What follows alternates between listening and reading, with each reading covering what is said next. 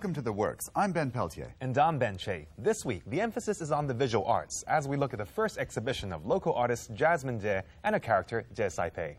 We also visit the work of British Nigerian artist Yinka Shonibare at the Pearl Lam Gallery in the exhibition Dreaming Rich. And we end with memories of Hong Kong a century and a half ago through the lens of Scottish photographer John Thomson.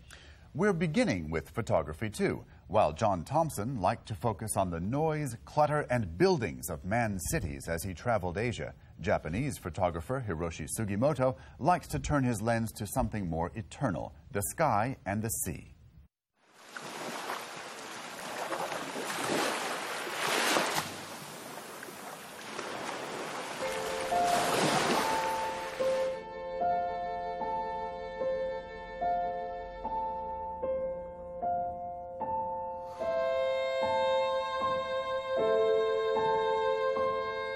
I think it's easy to comment on that. People say, wow, this is Zen. I said, of course, yes. I can explain it in a different way with Western philosophy or the, the Marxism or Hegel or even the Greek philosophy. So this, it can be explained by many other methods. So Zen idea is just one side to explain.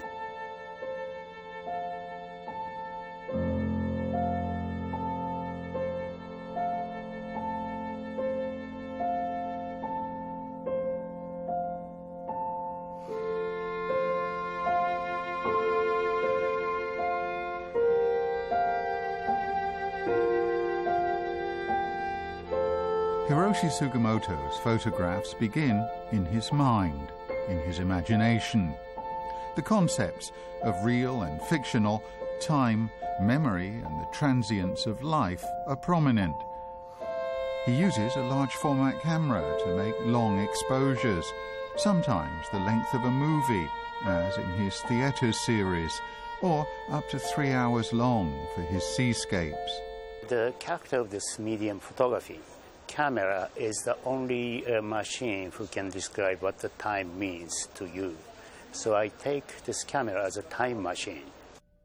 Digital camera is not good for the time exposure. If I leave the, the, the shutter for two hours, it, it cannot create my, my images. Only the traditional black and white large format camera can do this. This still makes the best picture much, much better than the digital photography. So if digital photography can do something better than what I do, I will switch it. But it, it's, it, you need a discipline to, to be trained to use this large format camera. So probably, I don't mind, I'm, I'm the last photographer who can use this uh, silver gelatin prints type. This discipline and patience is evident in his near abstract and reflective images. A collaboration with sculptor Richard Serra inspired him to develop an unconventional focusing technique, which he calls twice infinity. I invented the new method of uh, focusing. Uh, your digital camera or small camera, you, you, you can focus only up to the infinity. And, but in my camera, there's no stop. So I can go beyond the infinity, which means just make, make a, a distance between film and the lens. If the 300 millimeter lens means if you set the 300 millimeter between lens and film, that's the infinity. But I can go beyond it. So I can make it uh, uh, 150 millimeter. That's, that's beyond the infinity. It's twice as the infinity. Sugimoto uses this twice infinity focusing technique in his architecture series, where he blurs iconic architecture of our time to trace the beginnings of our age through our buildings. He was in Hong Kong two weeks ago for an art and museum summit organized by the Asia Society, at which he spoke of the artist as a consumer of the museum. Architect has a complex toward the artist, I think. They want to be as artistic as possible, the, the shape of the building and the space inside. They don't think about the users, consumers, like me as an artist. So they prefer not to have art within their space. When it's empty, that's the best. That's terrible for me. I have lots of complaint to the, the architect. So to, today I, I express my complaint to, to the museum directors. But uh, uh, at the end, I, people start asking me to, well, if you so much complain, then wh- why don't you do your own design? So I, I start receiving the commission to design the museums. So that's how I became an un, untrained architect. Indeed, Sugimoto is now building his own museum in the coastal town of Odawara in the Kanagawa prefecture. Here, he says, he can combine two of his loves the sea and traditional Japanese performing arts, such as Noh theatre and puppet theatre. This, this is also the concept at the time. This is the 18th century Japanese theater to, to be revived in this century. And also, I, write uh, no, no script, no play. This is almost like 15, before 15th century Japanese uh, myths. My uh, idea is to trying to go back to the ancient time and then revive the, the mentality and the feeling of the ancient peoples to, to make it readable and understandable. Hiroshi Sugimoto has already had a long and varied career and many exhibitions. But one Hong Kong gallery right now is preparing the very first exhibition of one local Hong Kong artist and the character she has created, Tse Sai Pei.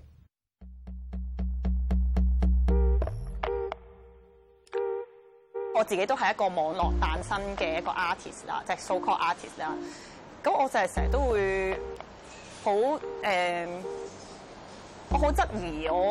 work 咧係咪真係？係咪真係咁好喎？即係好多嘅 like，好多嘅人 follow 你嘅嘢，係咪代表你嘅嘢係好咧？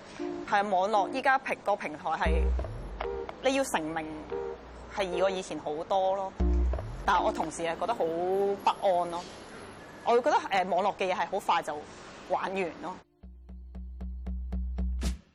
It isn't so difficult to become popular in the cyber world. A single post can make you a reputation overnight. Tse Sai Pei, whose real name is Jasmine Tse, became popular in the social media earlier this year. In January, she posted an illustration of a schoolgirl at a desk. The girl is hardly a model student. She's hiding her mobile phone under her sweater and listening to music in class. The image quickly gathered views and Facebook likes.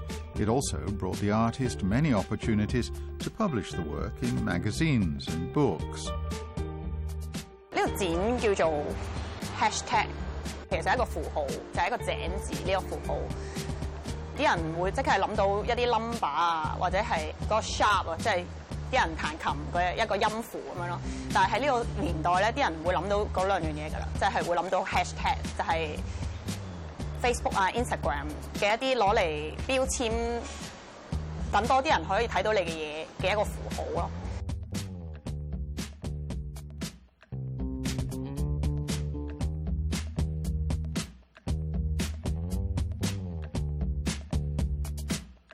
我會成日諗呢啲嘢背後嗰個意義喺邊度，咁所以我就做咗呢個展，係本身係張相， 即係我係其實畫翻我自己 Instagram 嗰啲嘢出嚟，即係如果你將佢變成一個藝術品啦，擺喺一個唔同嘅場合啦，即係唔係一個網絡嘅平台底下，啲人就會用另一種角度去欣賞你嘅作品。咁我覺得睇嗰個人要自己識去識得分咩叫好，咩叫唔好。 After graduating from the Academy of Visual Arts at the Baptist University, Jasmine took a job with an international fashion brand as a visual merchandiser responsible for window displays. She says she soon learned that basically her role was to mirror what the company had done overseas. Frustrated with the lack of creativity, she began producing more illustrations in her spare time. 咁我呢度嗰啲作品全部都係用翻一啲我自己私人一啲感受嘅相，然後就畫翻出嚟啦。就好似平時啲人誒擺自己啲自拍照，用嚟滿足人哋嘅好奇心之餘， 又可以滿足自己嗰種虛榮心啊，嗰種滿足感咯。但我自己就 comfortable 嘅嘅嘅方法就唔係相咯，就係畫咯。咁所以就將佢變成 畫。你喺呢度都睇到我嗰啲有啲細細哋嘅字仔，係啲超唔關事嘅一句一句一句字句嚟嘅，但係佢可以將一個字句就全部分拆成誒、呃、一個個 tag，咁就可以增加你嗰張相嘅曝光嘅機會咯。嗯，hea 咯，hea 咯，就好似我個我個人咁都係 hea，即係例如話啲即係。 構圖啊、誒、呃、用色啊嗰啲我都唔會話用好多嘅計算，或者係諗下啲人會唔會中意啊？我就係好 hea 咯，即係我仲中意即係 hea 嘅人係好好自己個感覺行先，想即係中意舒舒服服，中意自己自己滿意就 OK。咁呢個就係我嘅 hea 咯。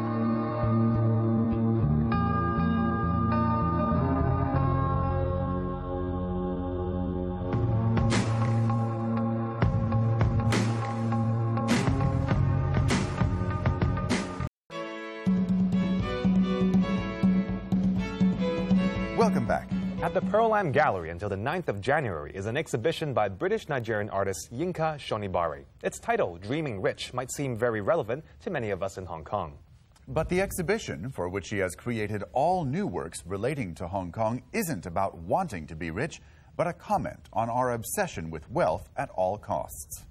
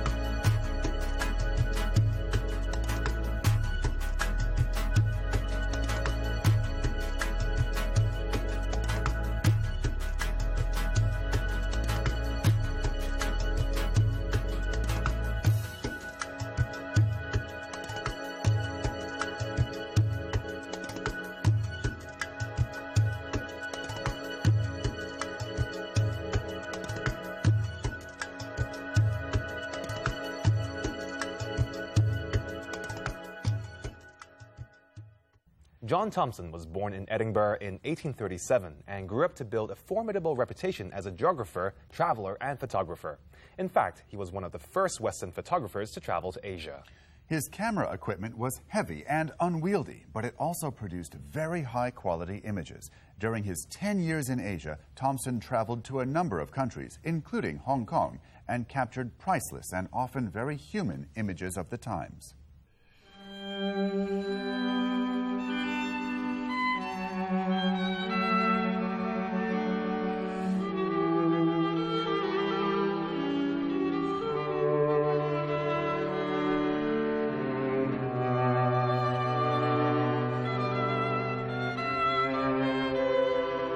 Accidentally stumbled upon three crates of glass plates at the Wellcome Library, and it's very little known that uh, it's a treasure, treasure trove of uh, images of Hong Kong and a very large part of, of China taken by a Scottish photographer between 1868 and 1872. Uh, he arrived here, Hong Kong, and he came as a professional photographer, which is very unusual given this is a couple of decades after the invention of photography by Daguerre. So Thomson arrived, sailed into the harbor. 1868, he establishes a studio in Queen's Road, and he lived here for the next five years. For the first time, a century and a half after they were created here, 22 images of old Hong Kong are making their debut to local viewers. Through the lens of John Thomson, Hong Kong and coastal China, 1868 to 1872, on show at the Maritime Museum until the middle of February, features more than 70 of Thomson's photographs of life in China and Hong Kong during the late Qing dynasty. The subjects include landscapes, architecture, street scenes, and portraits of the rich and the poor. First of all, he's a wonderful landscape photographer. If you imagine he has to carry a huge camera with uh, very, very high uh, glass negatives, a lot of them up and down the country. Of course, they had to be developed in situ there and then, otherwise the image would be lost. So he had to have chemicals and a mobile darkroom. So if you keep that in mind when you come to visit the show and see some of the vantage points of the landscape, uh, you can but uh, be amazed by that work. However, what really cap- captured my imagination was his wonderful portraits of people and street scenes documenting the day to day life of the people and especially women. Now, how did a bearded Scottish guy come to China not knowing the language? How did the, he capture women from northern part of China, Manchu women, all the way to Fujian tea plantation, uh, and to Cantonese boat women? It's very unusual. It marks him out as an outstanding photographer, as a precursor of photojournalism. The photographs have been reprinted from original glass negatives in the Wellcome Library's collection in London. The glass plates were almost thrown out as the Wellcome collection grew too large. But Betty Yao discovered them in 2006 and decided to take the images on tour. If you look at the negatives, they're very small and not very clear, although looking at the contact prints, you, you can immediately recognize how good they are. However, it's different seeing the show because these are printed to 1000 dpi and some of them are so, almost life size that you see the the details and nuances. And I must say personally, I've seen followed this show around the world. I find something every time that I've not picked up before, where there's a little cat under a table or a little man with a hat. There's always something special.